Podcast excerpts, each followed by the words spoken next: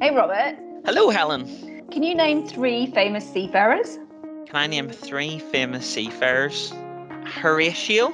Who? Horatio? Isn't that that? No, I don't know. Maybe not. Captain Birdseye, Captain Morgan. Do they count? Yeah, I kind of think they count. Can I name three famous seafarers? Captain Cook. Captain. That's because you're Australian. Well, yeah, obviously. Wellington. Hmm. But this is the point, isn't it? How hard it is to actually name three famous seafarers. It's really hard, and we actually work in the maritime industry. So, can you imagine how difficult it would be for Joe Public to name three famous seafarers? Which is exactly why we've started a podcast. We have. It is called Off Course, and we are talking to loads of different people with really good stories about their experiences of working in the maritime sector.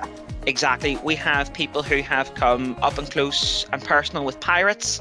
We will be speaking to a captain who was blacklisted for saving refugees in the Mediterranean. We'll be Horrible. speaking to women who have really Yep. broken the glass ceiling when it comes Mhm. to what has traditionally been a male industry.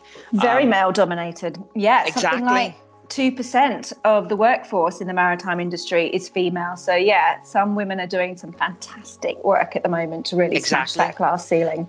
And we'll also be speaking to an expert in seasickness.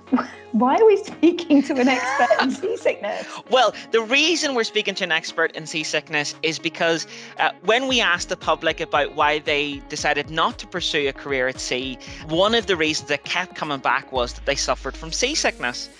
So it stands to reason then, like we all think we know what seasickness is, but do we actually know what it is? Well, I know it feels pretty horrible.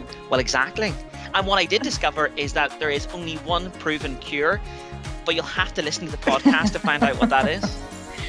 Fabulous. We will need to listen to the podcast to find out what this is. And I hope that listeners join us. I hope that you subscribe. I hope that you like us. You can find us across all your favorite platforms. So please look for Off Course, brought to you by Nautilus International. We're a trade union that represents serving seafarers in the UK, in the Netherlands, and in Switzerland.